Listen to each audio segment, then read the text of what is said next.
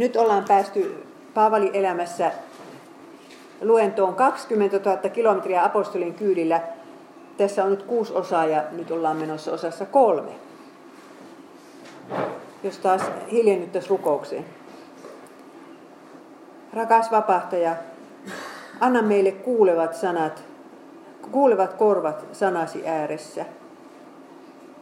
Sinä tiedät sen, että ruoan jälkeen on vaikea pysytellä valveilla ja keskittyneenä, mutta anna pyhä henkesi, että tämäkin sana saisi pudota itsen kunkin meidän sydämeen ja kantaa hedelmää iankaikkiseen elämään. Jeesuksen nimessä, amen. Nyt ollaan päästy ensimmäiselle lähetysmatkalle. Minä muistan, kuinka äärettömän tylsää oli kirkkohistoriassa opetella näitä paikkoja. Meidän piti osata ulkoa, mitkä kaupungit se Paavali kävi. Mutta minä annan nyt teille tämmöisen nyrkkisäännön, että muistatte sen. Kun ne oli ne kolme ympyrää siinä, siinä japanilaisessa kartassa. Ensimmäinen lähetysmatka oli Galatian, keskelle Turkkia. Toinen lähetysmatka oli Korinttiin, Kreikkaan. Ja kolmas lähetysmatka oli sitten Efeso, joka on siellä vähän nykyisessä Turkissa, Turkin tuota, länsiosassa. Siis ensimmäinen Galatian oli siis tuonne Turkkiin ja sitten seuraava äh, Kreikka ja sitten taas Turkkiin. Ja tämä ensimmäinen lähetyspatka, sinne lähti mukaan Barnabas ja sitten lähti se Markus Serkku, se Barnaban Serkku, joka lähti palvelijana. Vuosi oli 47 tai 48 jälkeen Kristuksen. Äh, eli Jeesuksen ylösnousemuksesta oli noin 17 tai 18 vuotta ja Paavalin kääntymisestä sitten se 3-14 vuotta. Ja nämä, tämä seurue matkusti Antiokkesta 650 kilometriä laivalla, siis eestaas, niin kuin katsotte tuota välimerta, sinne Pergeen ja takaisin. Ja, ja tuota, 500 kilometriä apostolin kyydillä siellä Turkin vuoristo ylän, ylänköä Derpeen asti. Eli ensimmäisen matkan pituus oli 3, 2300 kilometriä, niin kuin käveltäisiin Helsingistä Inaria takaisin. Ja Paavali ei ollut mikään terve mies, kun pisti vaivasi häntä ankarasti, niin kuin äsken luimme. Hän kiittää kalatalaisia siitä, että ette inhonneet minua. Ja sanoi, että minä sen pistimen takia teille tulinkin. En tiedä mikä sairauskohtaus siihen sattui, että sen piti mennä just sitten siihen kaupunkiin. Ja ensin mennään Kyprokselle ja sieltä ovat Barnabas ja Markus kotosin. Joten siellä on heidän mummonsa ja setänsä ja tätisä. Ei ole vielä vaikea ollenkaan tämä lähetysmatkan tämä osa. Sitä paitsi Kyprokselle oli evankeliumi mennyt jo helluntain jälkeen. Siellä oli jo kirkko. Ja ne meni tuohon salamikseen, mikä on Famakustan kohdalla. Ja sitten kulkivat koko saaren eteläosan poikki, niin kuin näette kartasta, kunnes tulivat Pafokse, Pafoon. Ja siellä sitten alkoi tapahtua. Paavali saarnas kaikissa synagogissa joka pysäkillä, mutta siitä ei kerrota mitään. Mutta nyt kun mennään Pafoon, niin siellä onkin sitten Paavalin kaima. Eli siellä on tämä, tämä Paulus-niminen maaherra, roomalainen mies, joka kiinnostuu kristiuskosta. Mutta sitten siellä, siellä on sellainen Bar-Jeesus-niminen noita, joka asettuu poikkitelon. Ja nyt huomatkaa, että aina kun Jumalan valtakunnan työtä tehdään, niin aina löytyy se pitkä kanto Viimeiseen Paavalin kirjeeseen, viimeiseen luku asti hän mainitsi, että se ja se on vastustanut työtä aivan kamalasti. Älkää nyt luulko, että se on niin erikoista, että täällä Jyväskylässä jotkut vastustaa Herran työtä. Ja oikein omasta laumasta nousee, niitä, jotka sitä tappelua rupevat niin nostattamaan. No tämä Bar Jeesus sitten vastusti sitä. Meni puhumaan siis sille maaherralle, että älä nyt vaan usko noita. Puhu paha Herran tiestä. Ja silloin Paavali teki ihmeen. Se on ensimmäinen ihme mitä hän teki. Paransko hän jonkun näön? Ei, kun hän teki yhden miehen sokeeksi. Aatelkaa, Paavalin uran ensimmäinen ihme, että hän tekee ihmisen sokeeksi. Hän oli itse ollut sokea, mutta nyt hän sanoi, että et näe valoa eh, siihen ja siihen päivään asti. Ei sitten kerrota, että tuliko se Bar Jeesus sitä ei tiedetä. Mutta eikä sitäkään kerrota, että tuliko, tuliko se maaherra uskoon. Mutta tässä vaiheessa ne sitten nousivat laivaan ja lähtivät sinne mantereelle. Siellä kohoavat sitten taurusvuoret kahden ja puolen kilometrin korkeuteen. Rannikkohan on, on niin kuin tietysti alavaa maata, mutta siitä alkaa hirveä kiipeäminen. Kilometri ylöspäin heti. Ja Markus onneton, kun se näki ne vuoret, niin se kääntyi takaisin. Ei ollut saatu yhtään selkäsaunaa. Ei ollut, ollut vielä, kun se pari Jeesus vasta vastustamassa, mikä ei ollut mikään suuri, suuri sota vielä. Minä en tiedä, mikä sille Markukselle tuli. Mutta kun kommentaari sanoi, että tuolla oli hirveästi malaria. Minä en tiedä, kuinka äkkiä se malaria saa, jos se hyttynen pistää. Että sairastuiko se poika malaria vai mistä se niin masentui. Että se lähti maitojunalla, eli maitolaivalla äidin luokse Jerusalemiin. Ja Paavali oli varmaan ajatellut, että kun on nuori mies mukana, niin kun tulee hirveän kova kiipeäminen, niin kyllähän mä sen kynkässä voin sitten kulkea. Tai ainakin se kantaa mun reppua, kun sillä oli mukana niitä kirjakääröjä, kun se luki raamattua. Varmaan aika painava reppu mukana. Paavali suuttu tästä. Ja se, että hän pistimen kanssa kulkee 20 000 kilometriä, niin tuo nuori poika ei viitsi kulkea, kulkea ilman pistintäkään, kun kääntyy heti e- eka pysäkillä kotiin. Ja sitten kun lähdetään kiipeämään sinne Anatolian ylängölle, niin Paavali kuvaa näitä matkojansa 1 11. Olen yhtenään ollut matkoilla, olen ollut vaarassa hukkua joki ja joutua rosvojen käsiin, vaarassa maanmiesten ja vieran, vierasheimoisten joukossa, vaarassa kaupungissa ja autiomaissa, vaarassa merellä, vaarassa valheveljien parissa. Siis joen ylityskin. Kyllähän roomalaiset teki niitä siltoja ja hienoja siltoja tekivät, mutta oliko joka, joka joen kohdalla semmoinen silta? Ja se rosvo, rosvo juttu, että, kun, että ei, ei ole semmoista poliisilaitosta, joka varjelisi rosvoilta, niin onhan niitä maantierosvoita. Ja kun mennään sitten rannikolta sinne, sinne vuoristoon, niin siellä onkin sitten se tie, jota minä äsken puhuin, Turkin päästä päähän. Niin siinä yhtymäkohdassa on sitten Pisidia Antiokia. Tämä ei ole se sama Antiokia, josta lähdettiin, tämä eri Antiokia apostolien teot 14.14. 14. Mutta he vaelsivat perkestä eteenpäin ja saapuivat Pisidian Antiokiaan ja he menivät synagogaan sapatin päivänä ja istuutuivat. Ja nyt tulee Paavalin ensimmäinen opetus raamatussa. Tämä on tietysti aikaisempi kuin mikään kirje. Se on ensimmäinen, mitä me häneltä kuulemme ja se on puhe juutalaisille ja sen puheen juoni on se, että Jeesus on Daavidin poika, hän on kuollut ja ylösnoussut. Paavali kun puhuu juutalaisille, niin hän selittää vanhaa testamenttia. Mutta onneksi meillä on raamatussa yksi puhe, jonka hän puhuu ihan, ihan täysille pakanoillekin. Sitten hän puhuu ihan, ihan toisella lailla. Ja sitten toistuu se sama kaava Paavali elämässä aina, että hän menee suoraan synagogaan. Hän ei koskaan aloita mistään muualta. Jos kaupungissa on synagoga, sinne hän menee. Ja tuota, jotkut kiinnostuvat saattaa olla, että juutalaisetkin ensi alkuun kiinnostuvat, mutta seuraavaan sapattiin mennessä siellä on jo hirveä vastustus päällä. Ja, ja tuota, Paavali ajetaan pois kohta sieltä synagogasta ja, ja tuota, hän menee maa, pakanoiden luokse ja yleensä pakanat sitten ottaa hänet ilolla vastaan. Tässäkin kävi niin, että ne ajettiin sitten lopulta pois sieltä kaupungista. Että ne saivat kaupungin johdonkin ne juutalaiset omalle puolellensa.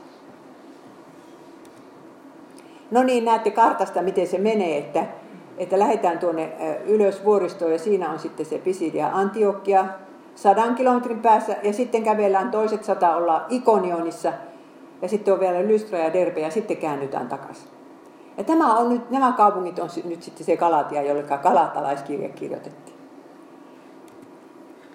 No, Ikonionissa on sama juttu, ensin kiinnostus, sitten vihastus.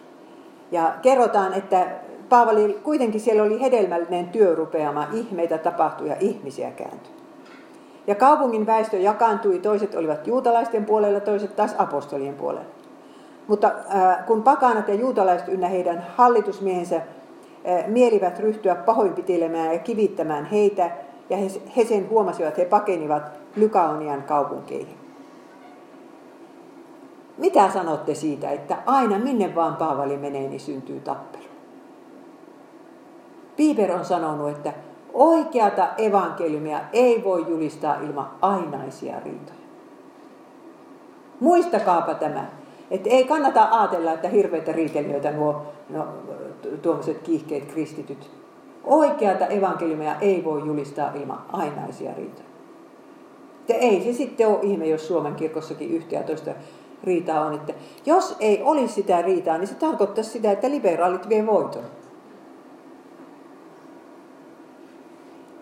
Tämä, joka tapauksessa tämä oli se, se kaava, mikä toistui yhä uudestaan. Ensin synagogaan, sieltä ajetaan pois. Sitten pakanoiden luokse ja heitä kääntyy sitten ja juutalaiset yllyttää sitten kaupungin johtomiehetkin näitä apostoleja vastaan. Ja ei kun lähdet pois kaupungista, suorastaan ajetaan ulos monta kertaa. Ja sitten eteenpäin. Paavali ei ollut semmoinen mies, joka jämähtäisi yhteen paikkaan. Että, että hän haluskin mennä aina eteenpäin. Se on niin monen lähetysseuran virhe ollut.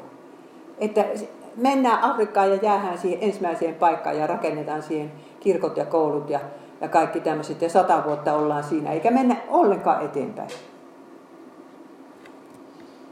Seuraava oli tuo Lystra-niminen kaupunki. Siitä on tuommoinen kukkula olemassa siitä entisestä kaupungista. Ja se oli Timoteuksen kotipaikka. Ja se oli semmoinen kaupunki, että siellä ei ollut edes synagogaa. Se oli niin kauhean kreikkalainen kaupunki tai äh, lykaonialainen kaupunki. Ja siellä tapahtui sitten niin, että Paavali saarnaa torilla, kun ei kerran ole synagogaa. Ja näkee siellä ramman, ihme tapahtuu, ramma, rampa paranee. Ja kaupunkilaiset luulee, että nyt on Jumalat tulleet heidän keskuuteensa. Paavali on Zeus, eikä kun Bar, Barnabas on Zeus, varmaan oli vähän komempi kuin se Paavali. Paavali sitten osaa puhua, niin se on Hermes. Ja siinä torilla sitten Paavali pitää puheen pakanoille. Ja se taas on ihan erilainen kuin se synagogapuhe. Paavali sanoo siinä, että kahtokaa nyt mitenkä Jumala on antanut meille sateita ja iloa ja tämmöisestä hän aloittaa, niin kuin, että minkä tavallinen pakana ymmärtää. Mutta tässä kaupungissa sitten, ajatelkaa edellisestä kaupungista tulee ne juutalaiset perässä. Ja yllyttävät kansan Paavalia vastaan niin, että apostolien teot 14 sanotaan näin. He kivittivät Paavalia ja raastoivat hänet kaupungin ulkopuolelle luulen hänet kuolleeksi. Mutta opetuslapset olivat kokoontuneet hänen, mutta kun opetuslapset olivat kokoontuneet hänen ympärilleen, nousi hän ja meni kaupunkiin ja seuraavana päivänä hän lähti Barnaban kanssa Derpeen. Luukas kirjoittaa niin kuin hehkuttamatta. Minun mielestä tähän, tätä olisi voinut pikkusen hehkuttaakin. Mutta tietysti palstatila ei antanut periksi. Siis ajatelkaa, että Paavali, Paavalia kivitetään niin, että se, ihmiset luulee, että se on kuollut. Se on siis saa semmoisen tällin päässä, että se on ihan, ihan, tota, ihan tajuton. Ja kun tuolla kun kivitetään, niin arvatkaa, eikö siinä ole pari kylkiluutakin poikki. Ja montako mustelmaa ja ruhjetta. Verta vuotaa, vaatteet on risaset. Ja, ja hän, kuinka kauan lien maannut ihan tajuttomana, niin siinä on opetuslapset itkukurkussa ympärillä seisovat, Barnabas ja, ja, ja muut, mahdollisesti Timoteuskin, joka oli sen kaupungin poika. Ja tuota, sitten se nousee siitä pystyyn. Ja minnekäs hän menee? Hän menee takaisin sinne kaupunkiin, josta hän on raahattu kaupungin ulkopuolelle, vaikka hän tietää, että siellä kadulla saattaa ne kivittäjät kävellä vastaan. Ja siellä hän on yhden, ja seuraavana päivänä hän lähtee 90 kilometrin päähän terpeen. Niillä kivitetyillä jaloilla ja kylkiluu poikki. Kyllä se oli sitkeä mies tuo Paavali. Ja sillä palaa niin kuin se into, että voi Jeesuksesta pitää kaikkien kuulla. Voi kun meilläkin olisi. On se kyllä vähän ikävä juttu, että 2000 vuotta on mennyt. Ja maailmassa on vielä hirveästi ihmisiä, jotka ei ole kunnolla kuulu Jeesuksesta. Minä oletan, että Jeesuksen nime on jo kaikki kuulleet. Mutta sitä pelastuksen tietä ei ole. Mutta ei se ehkä kaukana ole se päivä, jolloin niin joka kansa on saanut sen todistuksen ja Jeesus voi tulla takaisin. Se ei ole kyllä kaukana. Ja Paavalihan otti kans Jeesusta takaisin milloin tahansa ja oli sitä mieltä, että näiden pitää kuulla sitä ennen. ja pistin oli johdatuksen välineenä, koska Paavali sanoi, että ruumiillinen heikkous oli syynä siihen, että minä ensi kerralla julistin teille evankeliumin. Tuli toppi, ei jaksanut enää, ja hän siinä paikassa sitten julisti sitä evankeliumia. Ja minä jo teille tämän sanoin, että miten hänen asenteensa sitten muuttui, kun hän sai Jeesukselta sen vastauksen, että minun armossani on sinulle kyllin, sillä minun voimani tulee täydelliseksi heikkoudesta. Sanon nyt teille uudestaan, että Jeesus on kutsunut teidät tähän raamattu päivään saahakseen sanotuksi teille tämä asia. Että vaikka sulla on se pistin, se vaikeuttaa sinun elämäsi hirveästi, niin hänen vastauksensa on tämä, että minun armossani on sinulle kyllin, sillä minun voimani tulee täydelliseksi heikkoudesta. Sinä pystyt tekemään elämän työs, koska Jumalan voima tulee täydelliseksi heikkoudesta. Jos ei sitä heikkoutta olisi, niin sinä olisit paljon ylpeämpi kuin nyt. Ja se on niin paljon pahempi kristitylle olla ylpeä kuin olla sairas.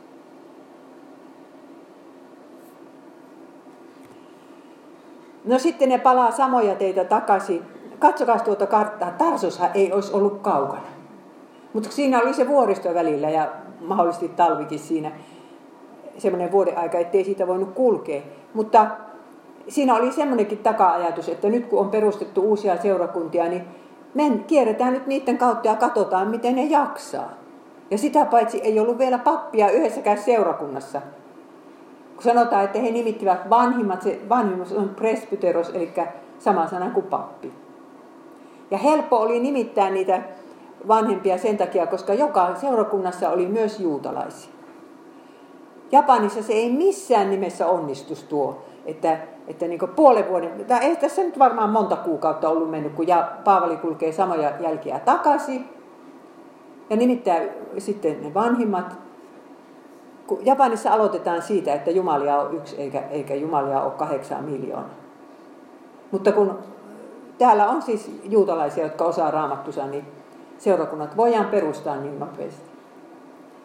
Ja katsokaapas, mitenkä Paavali niin kuin rohkaisee seurakuntia, kun meillä päin viime aikoina on rohkaistu niin, enemmänkin niin päin, että, että Herra päästää sinut kaikista ahdistuksista ja, ja vaivoista ja sairauksista, niin katsokaa tätä. He vahvistivat opetuslasten sieluja ja kehottivat heitä pysymään uskossa ja sanoivat, moneen ahdistuksen kautta pitää meidän menemään sisälle Jumalan valtakuntaan. Se on se rohkaisu, että tämä kuuluu asiaan. Mutta kun tässä ollaan menossa Jumalan valtakuntaan, niin päämäärä on sen arvon. Minä joskus Japanissa mietin, että meniköhän se pieleen, että, että mitenkä minä siellä opetin, että, että, että olisiko pitänyt enemmän sanoa sitä, että, että vaikeuksia on tiedossa. Ja kun he olivat valinneet heille vanhimmat jokaisessa seurakunnassa, niin he rukoillen ja paastoten jättivät heidät Herran haltuun, johon he nyt uskoivat. Ja näin on perustettu sitten sinne, sinne Turkin sisäosiin noin monta seurakuntaa.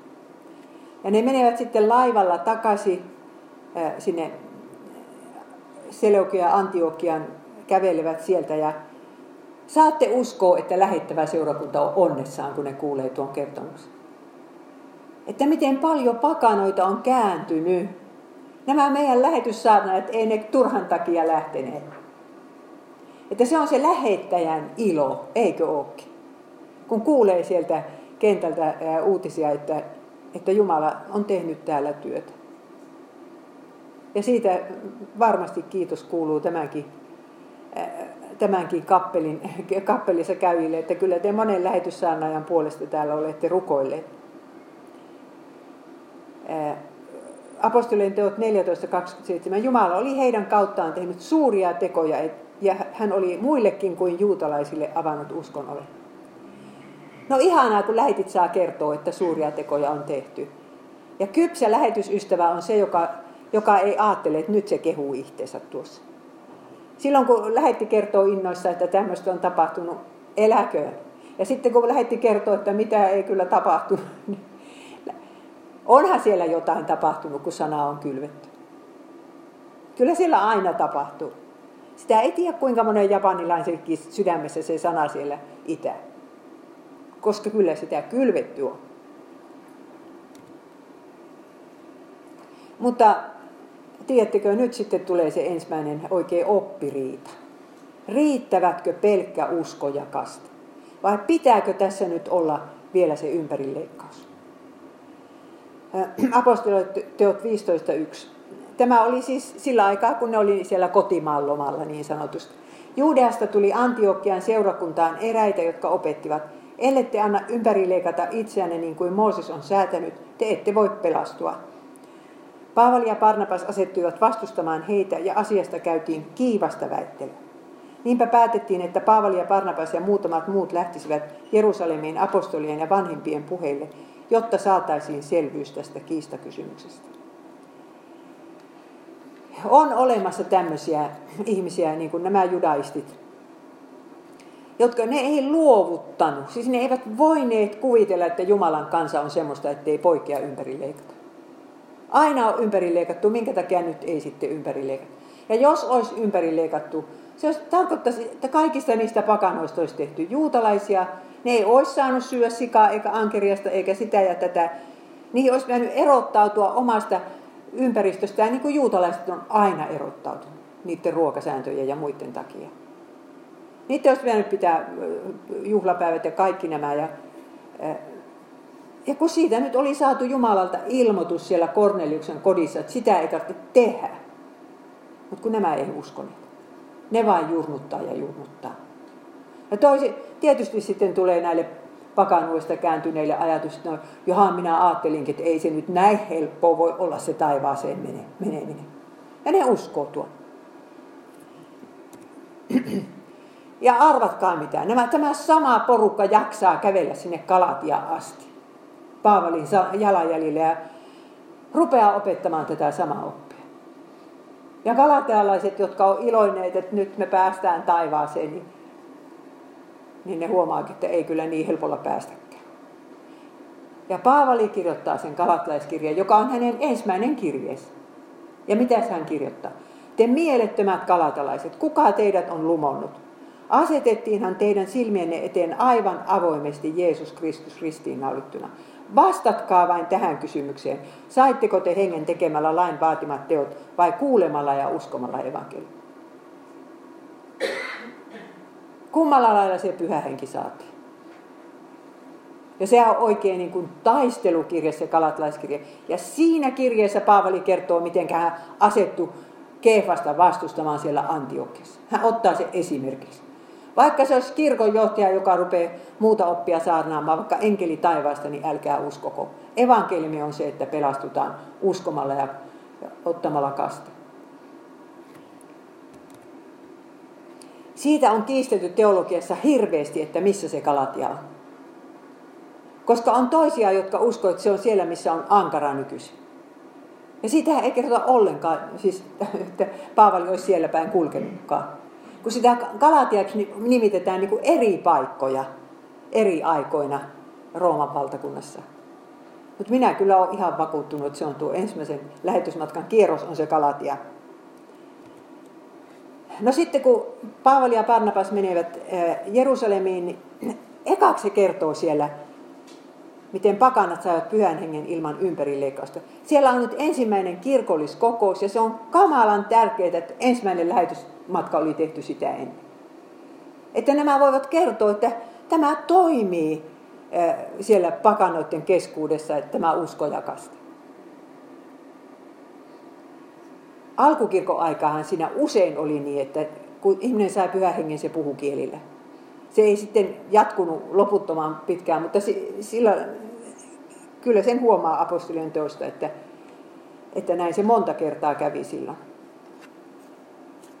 No, päätös, kirkolliskokouksen päätös oli tämä. Pyhä henki ja me olemme nähneet hyväksi, ettei teidän kannettavaksenne pidä panna mitään taakkaa. Ei tarvitse ympäri leikata. Ja tämä nyt on kirkolliskokous, yhdessä ollaan päätetty. Ja voi kun kaikki kirkolliskokoukset tässä maailmassa olisi näin voineet sanoa, pyhä henki ja me. Että, että siis Jumalan tahdon ja Jumalan sanan mukaisia päätöksiä. Se on ihan kauheita, mitä meidänkin kirkolliskokouksemme on päättänyt ja mitä se vielä kohtillaan tulee päättämään. Että kyllä sieltä on pyhä henki kaukana. kirkko tuhotaan ja turmellaan sillä tavalla. No niin, sitten Paavali ja Barnabas on niiden, niiden maa polttaa niiden jalkoja alla. Että nyt lähe, äkkiä lähdetään kahtomaan niitä seurakuntia, että onko ne vielä siellä uskovaisia, kun, kun ovat käyneet hämmentämässä ne judaistitkin niitä. Ja nyt meillä on tämä kirjan mukana, että saadaan kertoa ilosanoma. Ja ne on siellä Antiokiassa. Ja sitten käy ilmi, että Markus haluaisi taas mukaan. Ja Markus on Paavalin serkku, ja Markus ja pa, par, ei kun tuon Barnabaksen serkku. Ja Barnabas on tietysti sitä mieltä, että annetaan nuorelle miehelle vielä yksi mahdollisuus. Se häpeä itsekin sitä, että se lähti kesken matkan pois. Ja jos ei sille ikinä annetaan mahdollisuutta, mikä siitä tulee? Ja Paavali on sitä mieltä, että semmoista rintamaa karkuria minä en kyllä huoli. Ensimmäisen vuoriston, minkä se näkee, se kääntyy takaisin. No, tämä on minun kuvitelmaa, mutta Raamattu sanoo näin. Apostolion teot 15.37. Barnabas halusi ottaa mukaan myös Johanneksen, jota kutsuttiin Markukseksi. Mutta Paavali ei hyväksynyt häntä matkatoveriksi, koska hän oli Pamfyliassa luopunut heistä, eikä ollut lähtenyt heidän kanssaan työhön. Tästä sukeutui niin kova riita, että kumpikin lähti omille teille. Barnabas otti Markuksen mukaansa ja purjehti Kyprokseen. Paavali puolestaan valitsi toverikseen Silaksen. Tuli riita lähetyssaarnaajien kesken. Minä en tiedä, oliko se ensimmäinen, mutta ei se ainakaan ollut viimeinen. Että kyllähän lähetyssaarnaajat osaa riellä keskenään tosi kovasti ja ovat rielleetkin. Mutta kuka se kertoo Luukakselle tämä? Jos Paavali ei olisi tätä kertonut, niin ei, ei, ei se olisi päätynyt apostolien tekoihin, että tämmöinen riita oli. Mutta Paavali halusi rehellisesti kertoa, minkälaisia ovat lähetyssaarnaajat. Rehellisyys maan perin vaikka tämä oli nolo juttu hänellekin. Minä olen ihan varma, että viiden vuoden päästä Paavali ajatteli, että no, olisi myö voitu antaa sille Markukselle mahdollisuus. Siinä kävi nimittäin sitten sillä, että ensin Markus lähti, lähti tuota Parnapaksen kanssa Kyprokselle kiertämään sitä vanhaa suku, sukulaissaarta. Siellä ne mummot ja ukit asuvat. Mutta sitten myöhemmin käy ilmi, että Markus menikin Roomaan ja siellä oli siinä vaiheessa Pietari 30 vuoden päästä. Ja, ja kyllä se vaan niin on, että Papias, vanhan kirkon kirkkohistoria, että se kirjoittaa 120-luvulla, että, että Markuksel, Markus kirjoitti Markuksen evankeliumin sen mukaan, mitä Pietari hänelle kertoi. Markuksesta tuli Pietarin opetuslapsi ja Pietari kirjoittaakin kirjeessä poikani Markus. Jumala käänsi tämänkin riidan valtakuntansa voitoksi. Ja sitten kun Paavali on viimeisestä vankeudessa kuolema silmiensä edessä, niin hän kirjoittaa Timoteukselle, että tuo mukana Markus. Hänestä olisi mulle niin paljon hyötyä. Välit oli parannut, että ei siellä vihoteltu loppumattomiin. Nyt on toinen lähetysmatka. Näette noista kahdesta nuolesta, että mistä se alkoi ja sitten se ensimmäinen etappi siellä, no ei nyt ensimmäinen. Mutta nyt lähdetään jalkaisin mennään siitä Kilikian porttien läpi sinne, sinne Ylängölle ja, ja toisessa järjestyksessä nyt kävellään ne Kalatian kaupungit, Derbe, Lystra ja Ikonion. Ja, ja tuota, tulee tuhat mer- kilometriä kävelymatkaa. Eikä ihan helppoa maastoa, mutta kyllä siinä oli se roomalaisten tie. Ja yhteensä tämä toinen lähetysmatka oli 4400 kilometriä. Ja Lystra on se kaupunki, missä Paavali kivitettiin puolikuoliaksi, niin siellä nyt sitten on tämä Timoteus. Ja hänestä kerrotaan näin apostolien teot 16.1.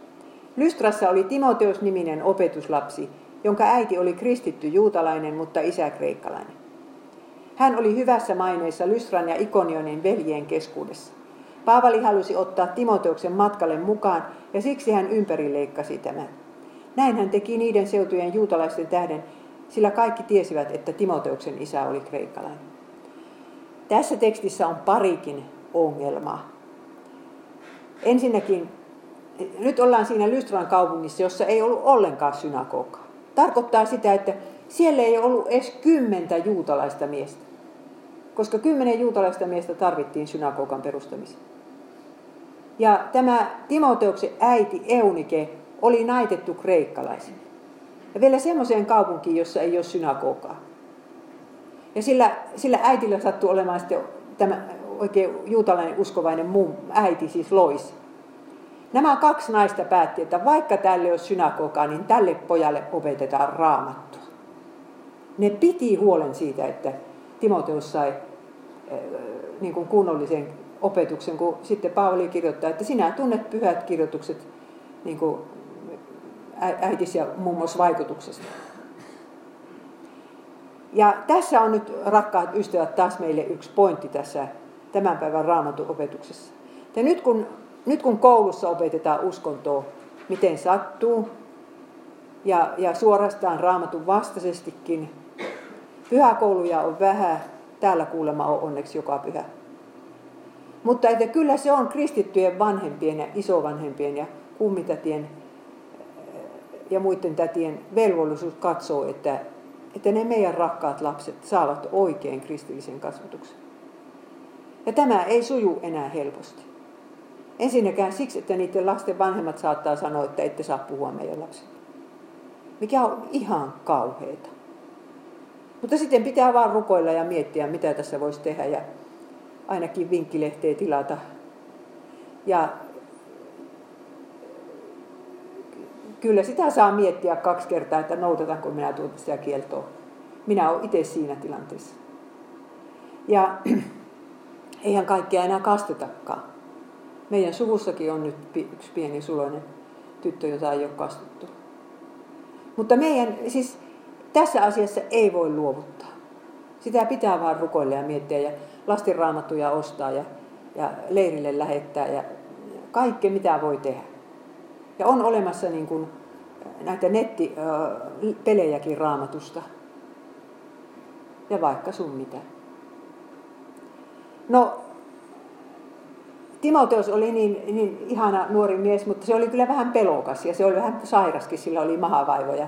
Mutta Paavali näki sen potentiaalin ja halusi sen mukaan. Ja nyt Eunike äiti sitten joutui luopumaan pojastaan. Tästä lähti ei nähnyt kuin kerran viidessä vuodessa, jos sittenkään. Se lähtee vaaralliselle matkalle Paavalin mukaan. Ja sitten Paavali tekee semmoisen tempu, että se ympäri leikkaa sen. Kun justiinsa taistelu henkeä ja vereä, että ketään ei tarvitse ympäri leikata. Mitä tähän sanottu? Mutta kun asia oli niin, että Timoteus oli kuitenkin niin kuin äitinsä puolelta ja siihen aikaan se laskettiin vielä äitin puolelta juutalainen. Ja jos se ympäri leikattaisiin, se pääsisi temppeliin, se pääsisi synagogiin, se pääsisi juutalaisten luokse yöksi näillä matkoilla. Siitä olisi niin paljon hyötyä. Että ei Paavali koskaan niin täyden pakanan ympärileikkausta harkinnutkaan, mutta tässä vaiheessa hän sen teki ja hän tajusi sen, että Timoteus ei yhtään pidä sitä pelastumiskysymyksen. Tämä on nyt vaan tämmöinen järjestelykysymys.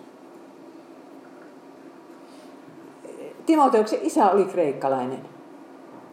Ja, ja se, se niin määräsi, mitä kotona tapahtui. Että saattaa siellä olla, että siellä oli pieni sota ennen kuin, ennen kuin isä suostui siihen, että poika lähtee.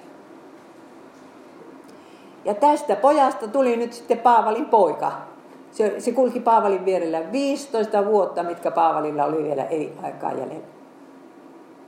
Ja kuinka Paavali kirjoittaa, että, että oikea poikani uskossa ja, ja kaikella lailla niin kuin, ää, ja sitten hän muistelee toisessa Timoteus-kirjeessä, että sinä olet uskollisesti seurannut minun opetustani, elämäntapaani, pyrkimystäni, uskoani, kärsivällisyyttäni, rakkauttani ja kestävyyttäni.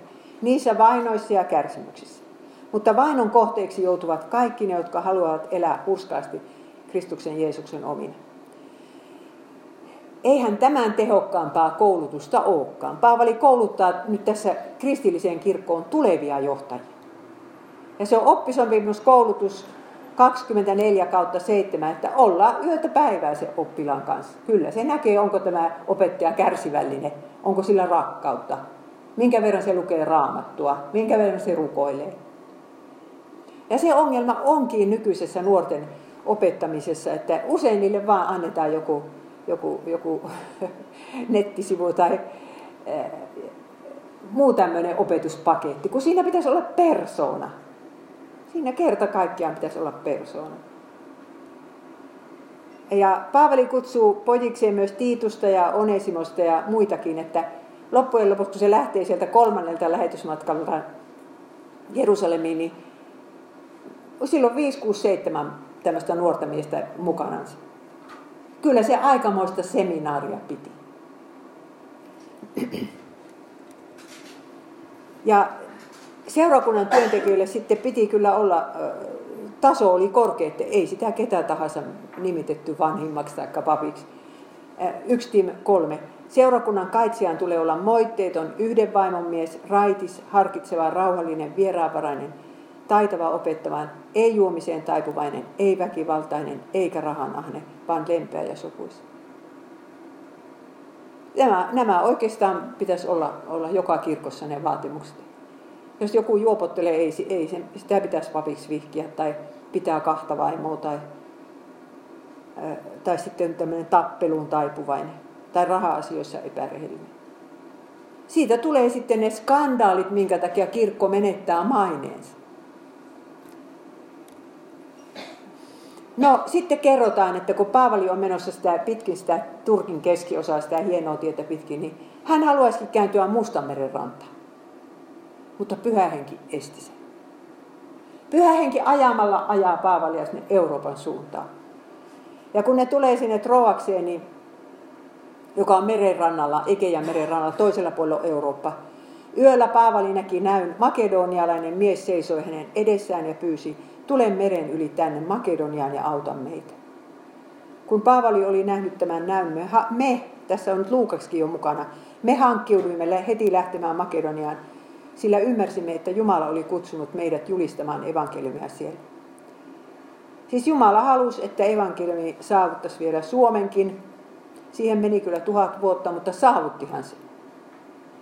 Ja ensimmäinen lähetti, joka tänne tuli, se Henrik, jos, jos legenda pitää paikkansa, niin se tapettiin sinne Köyliönjärven jälkeen.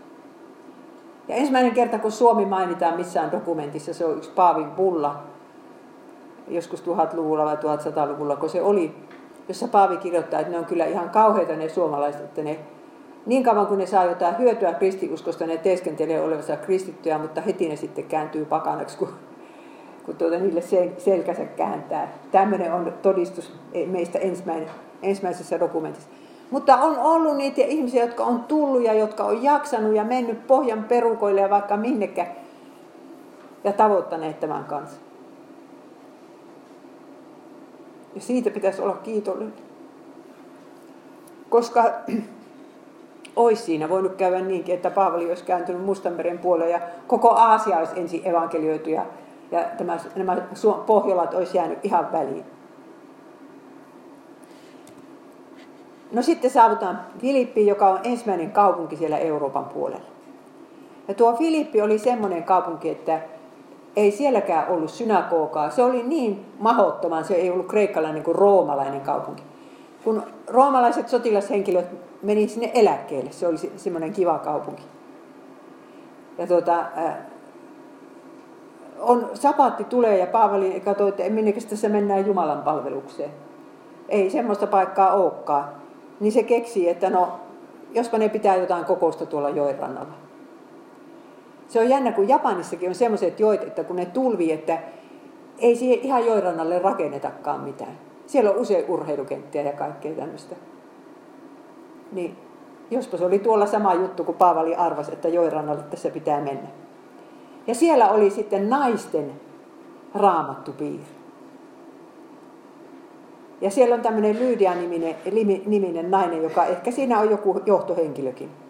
Apostolien teot 16.13. Ja sapatin päivänä me menimme, Luukas on mukana, me menimme kaupungin portin ulkopuolelle joen rannalle, jossa arvelimme olevan rukouspaikan. Ja istuimme sinne ja puhuimme kokoontuneille naisille.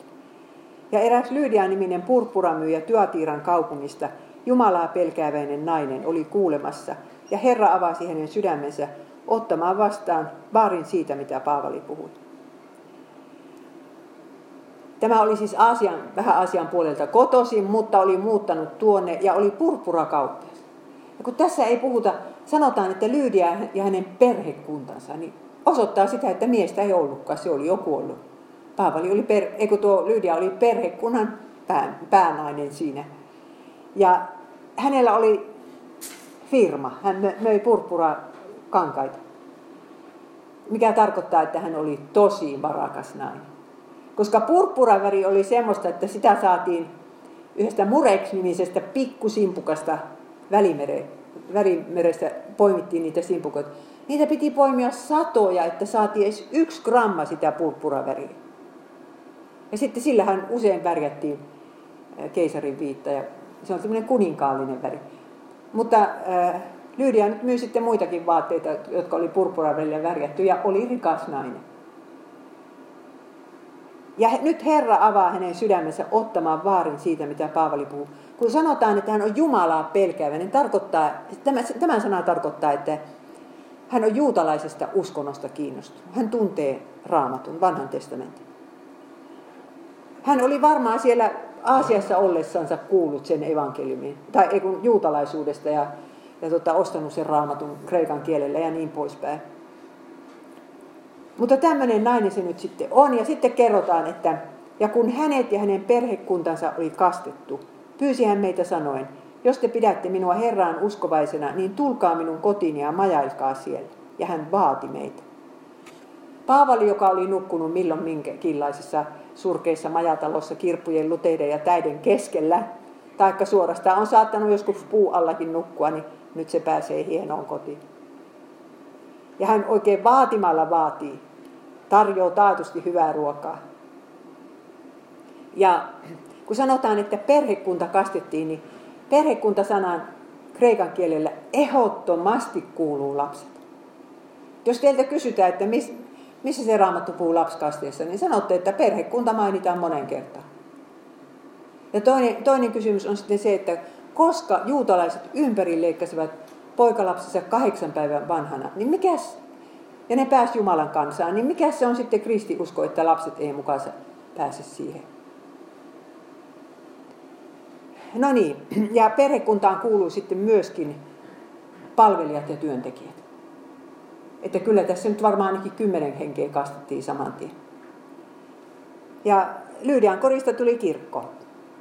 Ja eihän se kristiusko olisi mihinkään levin, jos ihmiset eivät olisi antaneet kotejansa Jumalan sanan julistuksen niin sitä varten. Ja kyllä se nytkin on niin, että se, että joku aukaisee kotinsa vaikka raamattupiirille tai seuroille, niin se on semmoinen siunaus, mikä tulee siihen kotiin. Ja lapsetkin näkee, että Jeesus merkitsee jotakin isälle ja äidille. Ne on valmiita siivoamaan tämä huusolli ja järjestämään sen tarjoilu, että raamattupiiri täällä pyörii. No sitten kävi niin, että eihän ne kerinyt siellä vielä varmaan olla seuraavaan sapattiin astikkaan, kun, kun tuota, tulee jo ensimmäinen tappelu siellä oli semmoinen jonkun hengen vallassa oleva palvelustyttö, joka rupesi kulkemaan Paavali ja Barnabaksen perässä ja Luukkaan. Ja huutaa koko ajan, että nämä ovat korkeimman Jumalan palvelijoita, jotka ilmoittavat meille pelastuksen tien. Ja joku muu olisi ajatellut, että no tämähän on vain mainosta meidän työlle. Mutta Paavali ei kestänyt sitä huutoa. Se kulki päiväkaudet ja se huus kailotti siinä koko ajan. Paavali kääntyi ympäri ja sanoi, että henki lähde hänestä. Ja koska tämä palvelustyttö oli hankkinut hyvät rahat isännälle ennustamalla sitä ja tätä, se isäntä suuttui. Ja raas ne vankila, vanki, tuota, oikeusistumelle ja sai se asian kuulostamaan siltä, että nämä on pahantekijöitä. Ja ekaksi ne ruoskittiin. Tässä tuli nyt se ruoskinta, että, että tuota 40 kertaa semmoisella kauhealla ruoskalla, jossa on niitä luunpalasia. Ja Apostolien teot 16.22. Hallitusmiehet käskivät repiä heiltä vaatteet päältä ja ruoskittivat heidät. Kun heidät oli perin pohjin piesty, heidät teljettiin vankilaan. Vartija sai määräyksen valvoa heitä tarkoin. Ja niinpä hän saamansa käskyn mukaisesti vei heidät vankilan perimmäiseen soppeen. Ja vielä varmuudeksi pani heidät jalkapuuhun. Keskiyön aikaan Paavali ja Silas rukoilivat ja laulain ylistivät Jumalaa ja toiset vangit kuuntelivat heitä. Minä olen nyt varmaan muutaman kerran sanonut Barnabas, kun olisi pitänyt sanoa Silas.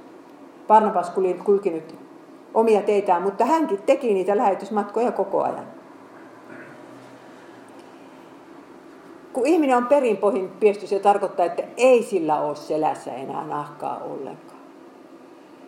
Ja sitten heidät pistetään vankilaan ja vieläpä jalkapuuhun niin, että, että ei oikein voi seinäänkään nojata ja kramppi iskee. Ja tietysti kamala jano, kun on, on verta. Ei ole hyvä olla. Ja sitten kun sinne tulee kaiken maailman hyönteiset vielä niin siihen veriseen selkään. Eikä varmasti saa nukutuksi. Mitä tekee nämä Paavali ja Silas? Rukoilevat ja laulavat, pitävät kirkkokonsertti. Ja siellä sanotaan, että toiset vangit kuuntelevat. Kristillinen kirkko on aina ollut laulava kirkko. Ja meidän ei pidäisi niin kuin, tätä perintöä hävittää. Ja minun mielestä tämmöiset ylistyslaulut ei nyt ihan korvaa näitä virsiä eikä, eikä tuota, Sionin kannelta. Toiset vangit kuuntelevat, ne on ihan ihmeessä, että tuolla lailla pieksetyt miehet tuossa vielä laulaavat ja ylistävät Jumalaa. Mikä on semmoinen Jumala? Ja sitten tulee maajäristys. Niin kauhea maajäristys, että niin kuin vankilan perustukset järkkyy ja kaikki nämä kahleet irtoavat. Ei ne varmaan käsistä irronnut, ne irtos seinästä. Ja tiili putoo vanginvartijan päähän ja se pyörtyy. Ja Paavali sanoo niille muille vangeille, että täältä ei sitten lähetä minnekään.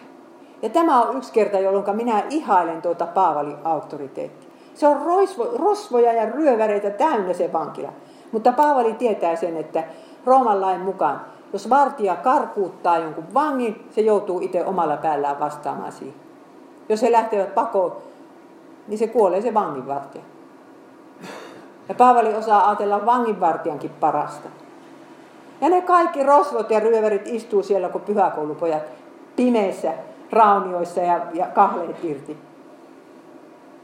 Ja sitten vanginvartija herää ja ottaa mieka, hän tappaa itsensä, niin Paavali ääni kuuluu, älä tee itsellesi mitään, me olemme kaikki täällä. Ja siinä vaiheessa varmaan ei maailmassa ole se hämmästyneempää miestä kuin se vanginvartija. Että mitä ne täällä vielä ovat mikä on tämä uskonto. Ja hän heittäytyy eh, noiden vankien Paavali ja Silaksen eteen ja sanoo, herrat, minun pitää, mitä minun pitää tekemään, että minä pelastuisin. Niin he sanoivat, usko Herraan Jeesukseen, niin sinä pelastut, ja niin myös sinun perhekuntasi. Ja te olette kuulleet tämän sanan sata kertaa, mutta nyt te kuulette sen taas. Usko Herraan Jeesukseen, niin sinä pelastut niin myös sinun perhekutesi. Kyllä me saamme tähän lauseeseen tarttua. Se, että yksi yhdessä suussa ja perheessä uskoo, se on semmoinen lahja sille suulle ja perheelle. Että kun sitten hätää tulee, syöpä, sy, syöpään sairastutaan ja kaikkea muuta, niin kyllä ne sitten se uskovaisen puoleen kääntyy. Saahan toi, uskoa ja toivoa, että perille pääsee se koko perhekunta. Ja näin syntyy Filipin seurakunta. Nyt siinä on Lyydia ja hänen perhekuntansa ja vanginvartija ja hänen perhekuntansa. Vanginvartija muuten vei ne kotinsa ja pesi ne haavat ja, ja sitten ne kastettiin siellä kotona sinä yönä. Vanginvartija ja hänen perhekuntansa. Ja nyt kun luette filippiläiskirjettä seuraavan kerran, niin muistakaapas, ketä ne oli ne filippiläiset. Tämä oli se ilon kirje, jossa Paavali ei tarvinnut oikein kritisoidakaan ketään. Ja tuota,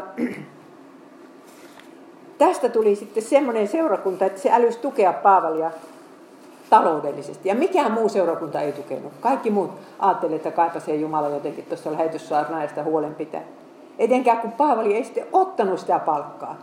Kun hän teki niitä telttoja, niin tuota, sitten hän Paavali kirjoittaa filippiläisille että myöhemmin, että niin kuin te itsekin tiedätte, te filippiläiset, te filippiläiset olitte ainoa seurakunta, joka evankeliumin julistustyön alkuvaiheessa, kun olin lähtenyt Makedoniasta, antoi minulle vastalahjaksi taloudellista tukea. Jo silloin, kun olin Tessalonikassa, te lähetitte minulle avustusta parikin kertaa. Paavali lähtee sieltä Filippistä seuraavaksi Tessalonikaan ja on siellä vain kuukauden. Niin sinne tulee jo kaksi pakettia. Ja arvatkaa, kuka on näihin pakettien takana. Kyllä vaan se oli varmaa se Lyydia. Mutta sitten tapahtui niin, että siellä alkoi hirveät vainot. Tuolla Makedoniassa oli ihan ennen kuulumattoman kauheat vainot. Ja Paavali kertoo sitten myöhemmin, kirjoittaa, että, että nämä on kestäneet omaisuutensa ryöstä. Tuli se päivä, jolloin Lydia menetti sen liikkeessä. Mutta pakettien lähettäminen sen kun vain jatkuu, että se, siitä me huomataan, että, että kyllä köyhäkin voi auttaa Jumalan valtakunnan työntekijä. No niin, nyt me pidetään pieni paussi. Saatte huilata vähän.